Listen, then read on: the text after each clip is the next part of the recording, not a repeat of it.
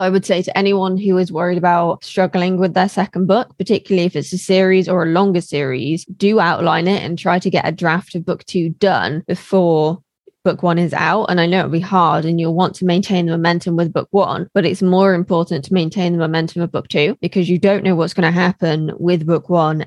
Hello and welcome to The Writer's Mindset with me, Kristina Adams. And me, Ellie Betts. Each week, we're here to bring you the strategies and advice you need to achieve your writing and publishing goals. That's right. And this week, we're talking to our very own Kristina Adams about second book syndrome.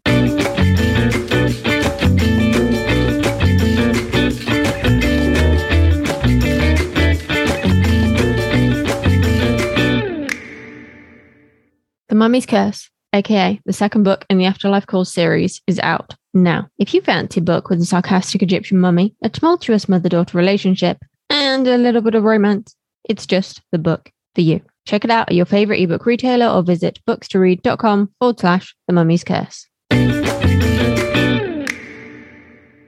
So then, second book syndrome, which is also sometimes called the sophomore slump or in some circles, what the fuck do I do next? Second book syndrome is when the second thing you create is much harder to do than the first, like the second book in a series, second movie in the series, etc. And you're worried about it not living up to the success of the first. You know, you're building momentum or you're trying to build momentum with the series, but the second book is just that little bit harder sometimes. But it's not even just about making sure the success of the first one is continued. Sometimes you can be reeling from the perceived failure of the first book and wondering how to fix that. It could also happen with the second book in a series, a second book in a new pen name, not just the second book you publish. But we can then look into how to avoid it and what we can say to someone who has it. In The Mummy's Curse, then, which is the second book in your Afterlife Calls series, did you hit a sophomore slump? I didn't, but that's because I had such a massive one with my actual second book, which is what happens in London, that I learned from the mistakes of that first series.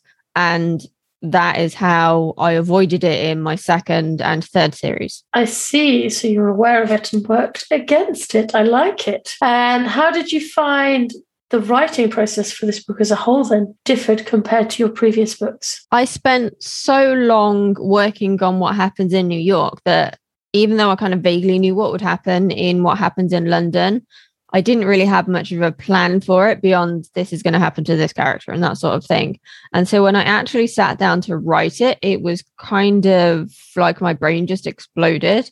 And I had this wall that a term I really like is this wall of awful because it's just all these negative emotions that are in front of you and blocking you from what you're trying to do. I can't remember who came up with that term, but I'll um, link to his website in the show notes if I can find it because it is such a thing, particularly if you do struggle mentally sometimes, all these negative emotions get in the way. One thing I did for Hollywood Gossip and Afterlife Calls was that I had either some of it or all of it written before the first book was published. So because Hollywood Gossip was originally meant to be one book, when it actually came to the realization it needed to be five or six, I had a lot of the scenes for Hollywood Parents written anyway.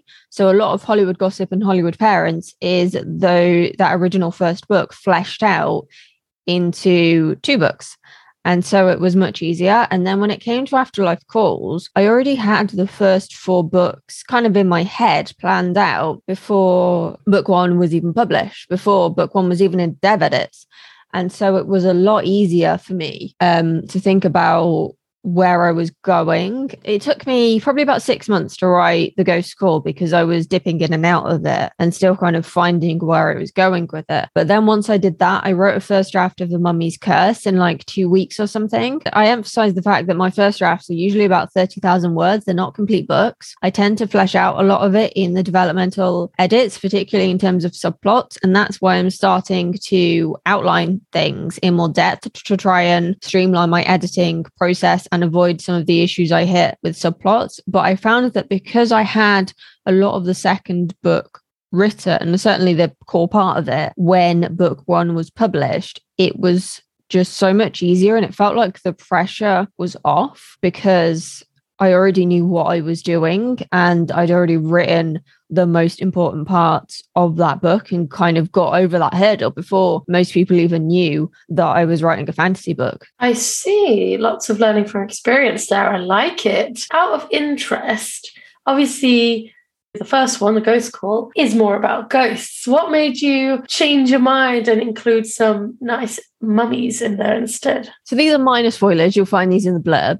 But I always knew that I wanted one or two of the characters to end up in a coma. And I was like, how can I tie this into the supernatural? How can I give it a subplot that's interesting? And I don't really know how my brain thought of mummies, but it must have just been some sort of weird association. Mummies, coma. Maybe the mummy's in a coma. It is like the weirdest version of like word association that my brain has ever come up with. But I guess you could say that it's evolved backwards. When did I start researching ancient Egypt? I'm not sure when I started researching ancient Egypt, but I just found it really fascinating, like their culture and how much we know about them compared to some other ancient civilizations. And it looks really cool and has some really cool history. There's a lot we can do with it. And yeah, there was probably something to do with my obsession with the 1999 version of The Mummy that came into it as well. But that wasn't an intentional influence. That was probably more of a subconscious one, in the same way that E.E. Holmes influenced the fact that I ended up writing a ghost story when I said I would never write fantasy again. To be fair, the mummy is responsible for influencing all kinds of content you've come out with.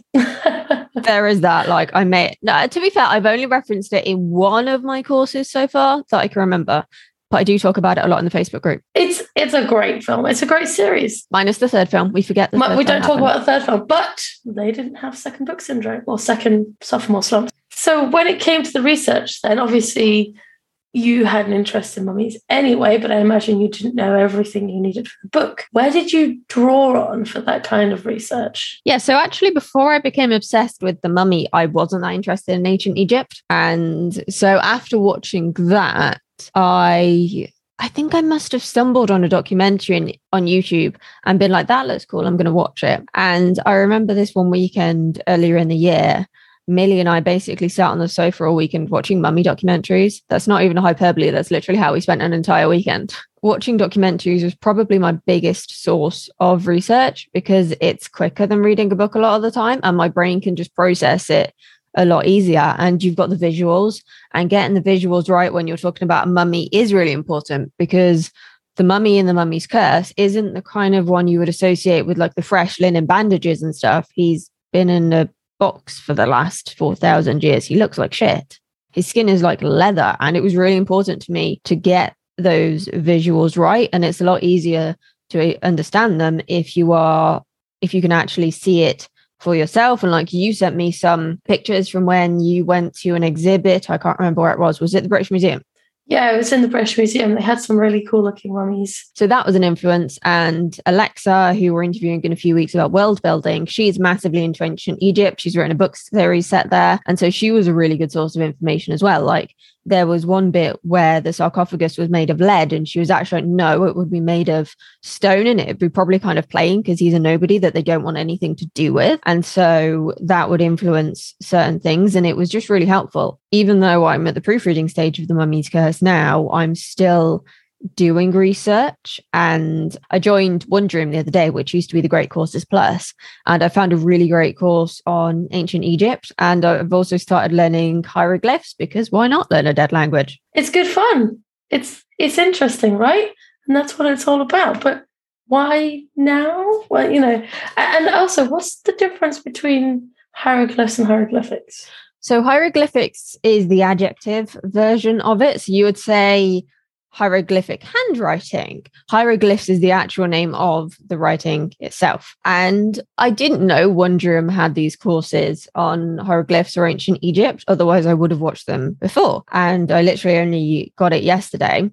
So it's not necessarily something that will be in the book, but it might influence future books because a lot of like magical traditions and things actually come from ancient Egypt, which I only discovered like two hours ago. And that's not necessarily relevant now, but it might be in future books and it can influence things I do. And if I do notice something when I'm going through and proofreading, I can always add it back in.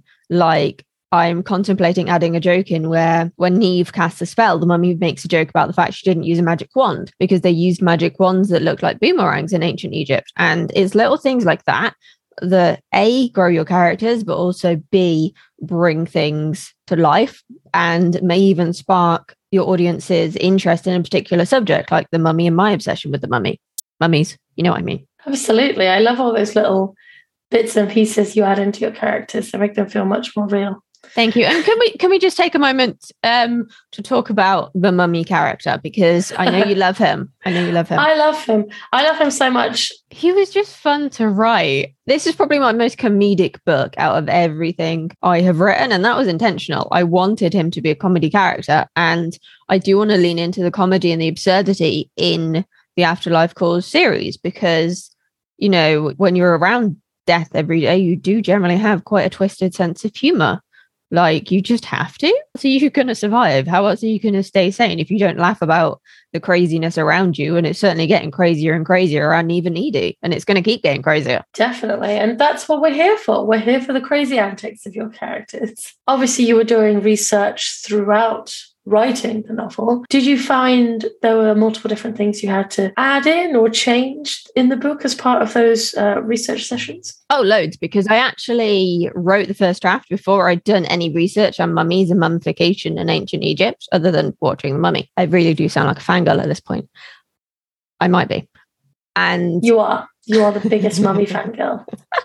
I can't help it. It's the fact it's set in the 1920s as well, and I'm obsessed with that era. It was a bunch of small things, but then it became bigger picture things as well. Like there was a scene when the mummy comes to life, and originally he was afraid of Neve and the fact that she could cast spells. But that doesn't work because in ancient Egypt they believed in magic. So I had to change that, even though I quite liked that comedic moment. It didn't fit with the way ancient Egyptians operated. Sometimes I noticed things that were my assumptions about Egyptian culture, and actually they were completely wrong. Like, actually, the ancient Egyptians knew more than you thought about the human body, but also they thought things like the brain was utterly useless, and that's why they pulled it out during mummification. Doing the research as I went really helped, and I do think it would have been better if I'd done it up front. And outlining would have been useful in that regard because I would have known what I needed to research before I sat down to write. But because of that, it made it a bit more of a drawn out process, I think, but still useful. And also, I enjoyed doing the research. It wasn't like it was a drag, although paying 54 quid for a, a dictionary on hieroglyphs is kind of beyond the, the budget for my research and That's what my brain can handle. Yeah, yeah, 54 quid for a dictionary. But I, it's not a very common dictionary, I don't think.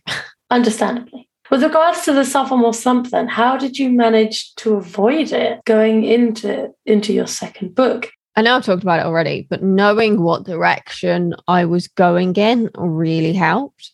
And writing that draft back to back with book one because I finished the draft of book one and then went straight into the draft of book two because they're set like a month apart. And so it really helped to have that direction where I was going. And I mentioned in previous episodes, I already know what's going to happen in like book seven and which characters I'm going to bring in and what who they're going to meet and what's going to happen with people's powers and stuff. And I've not necessarily got like full on outlines for all those books. I've got an outline for book four, but it helped me to know that it was going to be a four book arc for this kind of thing that happens, should we say. And I would say to anyone who is worried about struggling with their second book, particularly if it's a series or a longer series, do outline it and try to get a draft of book two done before book one is out. And I know it'll be hard and you'll want to maintain the momentum with book one, but it's more important to maintain the momentum of book two because you don't know what's going to happen with book one. And if sales aren't what you expect, then you might feel disheartened and you might not want to write book two. But the things to remember actually is that your first book probably won't do that well on its own. It's when you've got a series that things will start to pick up. And it's really hard to remember that when you're feeling shitty because you haven't sold anything for a month. That's fair enough. So, what would you say to someone who is stuck in that sophomore slump? Realize you're there for starters, because I didn't realize it. My friend pointed it out to me and she already knew, and she was just laughing at me when I had the epiphany. And it is a case of persevering. You do have to keep going, even when it feels really hard to maintain that motivation. But remember to be kind to yourself as well. Like if you are banging your head against a wall, don't keep banging your head against a wall. Don't keep doing the same thing and expecting different results. Try a different way of doing it, like write in smaller sections. Or if you've hit a certain point in your book and you don't know where to go next, maybe if you haven't planned it yet, it is time to plan it. Or maybe you need to do some more research on a particular topic or area that you cover in your books. And the other thing I would say is don't imitate my editing process, which I mentioned in the previous episode, which is to be completely haphazard. Do one chapter at a time and be much more methodical with it because it's easier then to know when to stop. Okay, I've edited a chapter. Pat on the back. Let's go eat some chocolate. You can't do that if you're jumping around. I would say being organized is the biggest thing I have really learned for getting over that hill particularly for the second book, because I've heard so many creatives, musicians, filmmakers, writers talk about how hard the second book is. So it does make a difference. And the other thing is, as well, if you can release book one and two closer, it actually benefits you more in algorithms and gets you more exposure because, particularly Amazon, it has this thing where it gives your book a boost for the first 30 days that it's on sale and then it falls off a cliff and then you get a bit of a boost for up to 90 days and then it just disappears basically unless you've already got some momentum so if you are releasing regularly it does help you to get that exposure and reach more readers and if there is a massive gap in between your books you are much more likely to find that you go very long periods of time without selling a single copy. Fantastic. I think that's really useful information for our listeners. And I hope they got lots out of this episode. I hope so. It's one of those things that's kind of an inevitability, but if you have the tools in place to avoid it, then it's not going to last as long. Wise words to end on there. Thank you so much for sharing with us. Thank you for uh, letting me take over and talking all about mummies. it's a perfect episode. I'm now going to go and learn some more ancient Egyptian. No, I'm not. I'm gonna. This I know. I'm gonna listen to an episode of Mummification first, and then learn some more. Did you find this episode enlightening? Don't forget to hit that shiny, shiny subscribe button so that you never miss an episode. Or if you're watching on YouTube, make sure you hit subscribe and hit the like button. It really helps other writers find our videos and lets us know what kind of content you want more of. And don't forget, you can support the Writer's Mindset over on Patreon for less than your favorite coffee a month. Join our growing gang of writers to get early access to episodes, bonus content, and monthly writing catch ups with. Visit patreon.com forward slash writers mindset to find out more. Don't forget to check out our free Facebook group, which you can find at writerscookbook.com forward slash Facebook group. We're in there every day talking all things writing, mindset, reading, and sometimes pets. So it'd be great to see you there. See you next time. Keep writing.